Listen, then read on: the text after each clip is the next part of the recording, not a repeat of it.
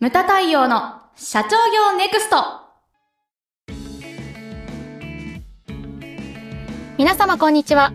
ムタ太陽の社長業ネクスト番組ナビゲーターの奥脇彩です。太陽さん、よろしくお願いします。はい、よろしくお願いします。さて、第16回目ですが、はい。はい、今回のテーマは、兄弟経営ということですが、そうなんですね。まあ、今ですね、ええ。戦後、やっぱりこうね、焼け野原の中から、こう創業された会社っていうのが、こう軒並み代替わりをはい。迎えておりますけれども、あの、この事業承継っていうと、ええ。そもそもですね、やっぱり後継者不そ足うですよね。ということで言われてますけれども、今回はですね、あの、社内にはい。兄弟がいるというこう前な提。で、こう話をさせていただきます。はい。で、親からですね、ええ。息子に会社を譲る場合、はい。まあ、息子がこう、社内に複数いる場合は、ええ。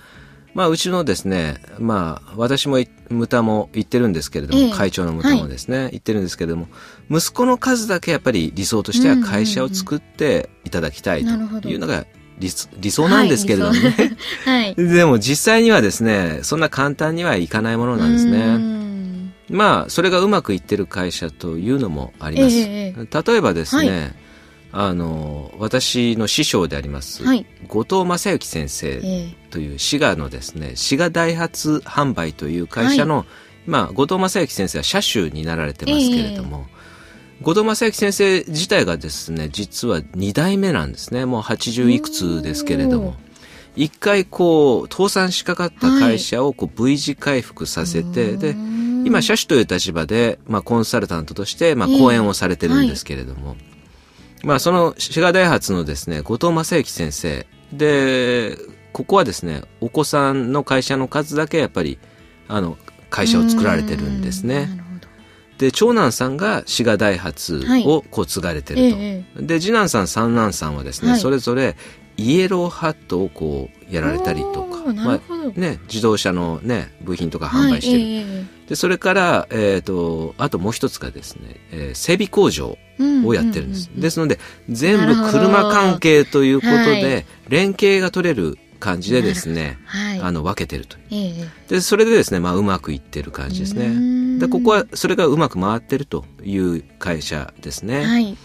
で、その他ですね、まあ、いろんな会社があります、会社によって。うん。例えば、ええね、あの、平八茶屋さん。はいまあ、わ私の話でもよく出てくるんですけれども、はいうちのお客様はですね、はい京都にあります430年の老舗、430年ですか。はい、はい。料亭の平八茶屋さん、ええここはもうずっと代々一子相伝うんうん。なんですね。はい。長男が継ぐと。なるほえっ、とね、確か戦中の時に、はいその、ほら、長男さんが出兵されて、ええその間次男さんがやられてたとか、そういうのはあるらしいんですけど、例外的にね。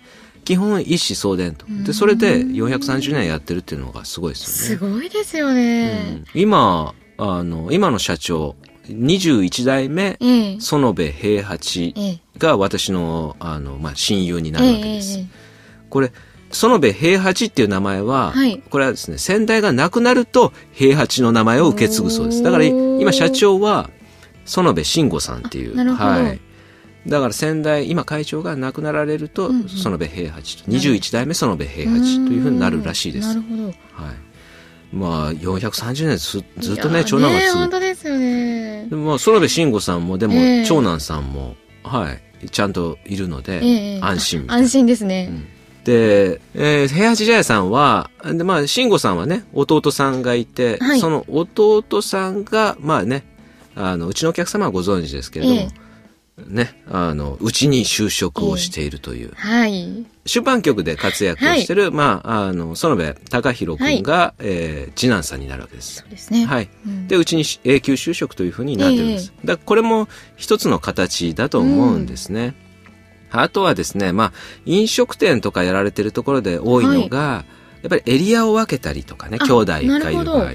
で、同じ、こう、ね、のれん分けじゃないけれども、はい。まあ、名前変える会社もあれば、ええ。同じ、そののれんでやってる会社もあると。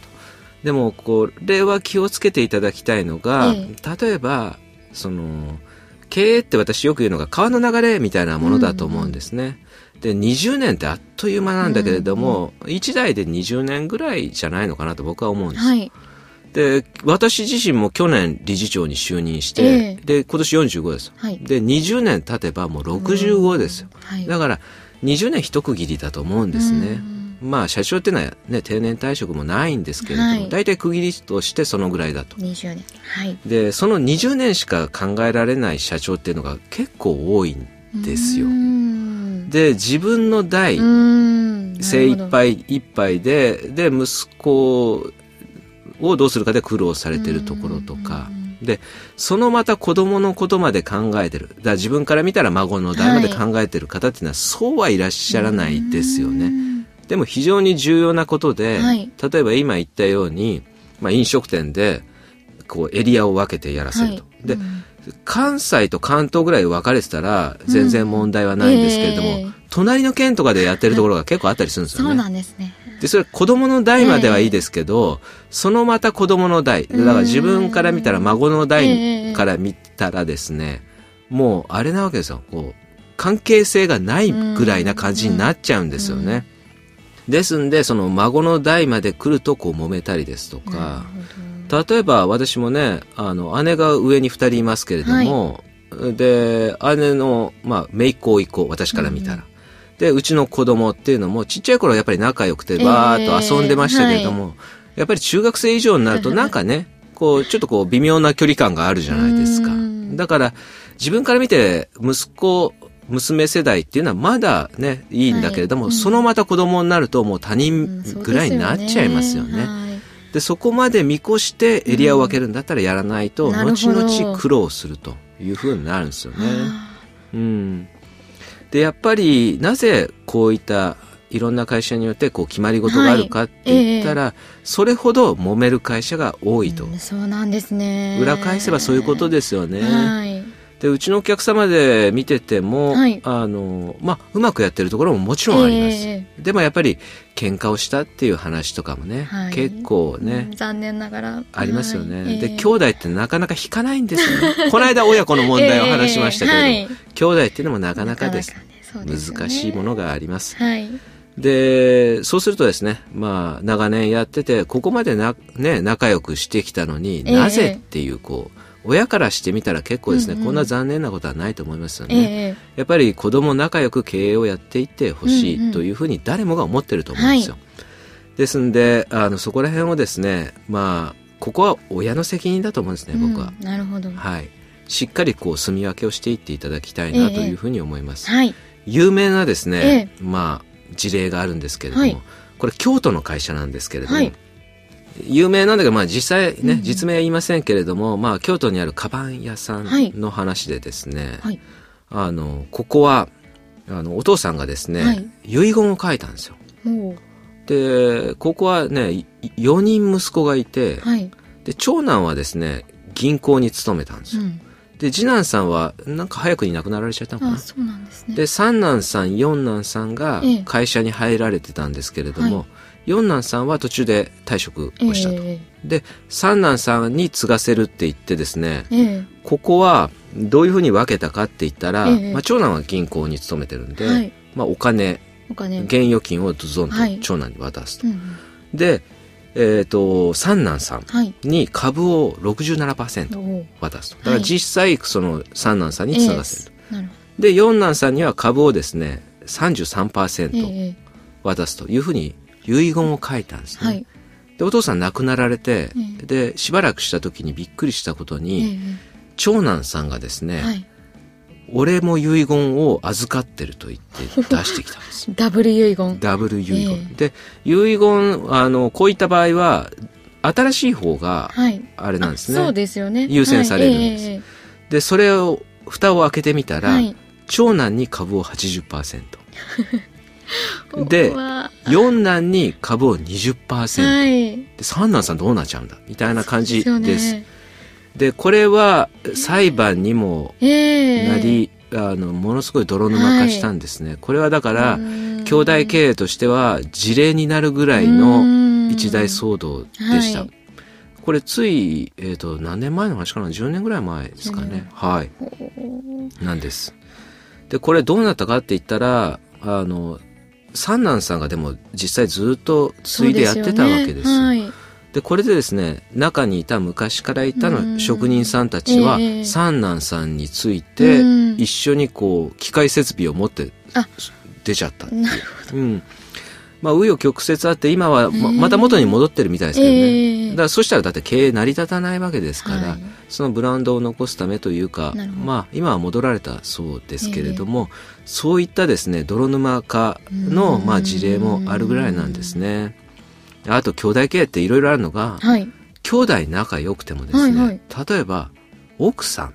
おあの兄弟はね血を同じ血がつながってるわけじゃないですか、はいええ。でも嫁さんっていうのは、ね、結婚すれば嫁さんっていうのはどういう存在かって言ったら、うん一番近い他う人んじゃないですそうか、ですね。嫁さん選びっていうのも結構大切です。これであの近々ポッドキャストで、はい。あの後継者の嫁さん、はい。旦那さん選びですね、ええ女性経営者もいるわけですから、ええそうですね。というテーマでですねちょっはい。と話もしたいなと思ってるんですけど、はい。これも非常に重要なんですよね。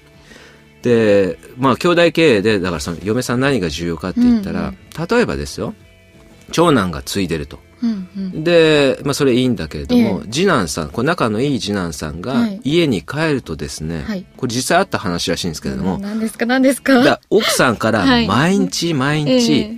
お兄さんは社長やってるけども、はい。あなたはいつ社長になるの？っていうふうに言われる。ってた。それは。ね、もう洗脳みたいなもんですよね。ねこれ毎日毎日言われちゃうと、はい。俺はなれないのかって、やっぱりこう、あ自己暗示がかかってきちゃうんですよね。んんん。そうでしょうね。そうはい。なんかね、俺はいつ社長になれるのか、なれないのかとうんうんか。ね、それで、まあ、喧嘩になっちゃって、本当に兄弟仲違いしたっていう会社も実際あるんですね。だから兄弟っていうのはそれほどですねやっぱり仲がいい分だけやっぱり喧嘩になっちゃうとそれだけこうね、あのお互いにこうまあそそれほどの喧嘩になってしまうとい。うふうにななってしまうんですね。はい。まあ兄弟経営っていろいろありますけれども、はい。まあさっき言ったようにですねまあ理想としては息子の分だけ会社を作るっていうのが理想ですけど、ええ。いろいろな着地の仕方がやっぱりあります。それをですね、まあ、あの、考えるのが、まあ、親の世代であったり、まあ、私もですね、おぼろげながら、もう息子がですね、前も言いましたけども、もう二十歳なんですね。そうですね。ははいい。あっという間に、これからの20年も経つと思います。はいそういった自分のことだけやってる社長っていうのは、僕はですね、まあ、落第点だなと。ええ。次の代を育てて初めなて一人前というふうに考えております。ですので皆さんもですね、まあ、息子さん、娘さん、社内に兄弟がいる場合はですね、そういうことまでしっかり考えながら、あの、まあ、道を引いていっていただけたらなというふうに思います。ムタ太陽の社長業ネクストは全国の中小企業の経営実務をセミナー、書籍、映像や音声教材、コンサルティングで支援する日本経営合理化協会がお送りしました。今回の内容はいかがでしたでしょうか？当番組で取り上げてほしいテーマやご質問などございましたら当番組ホームページ上からお寄せください。お待ちしております。それではまた次回お会いしましょう。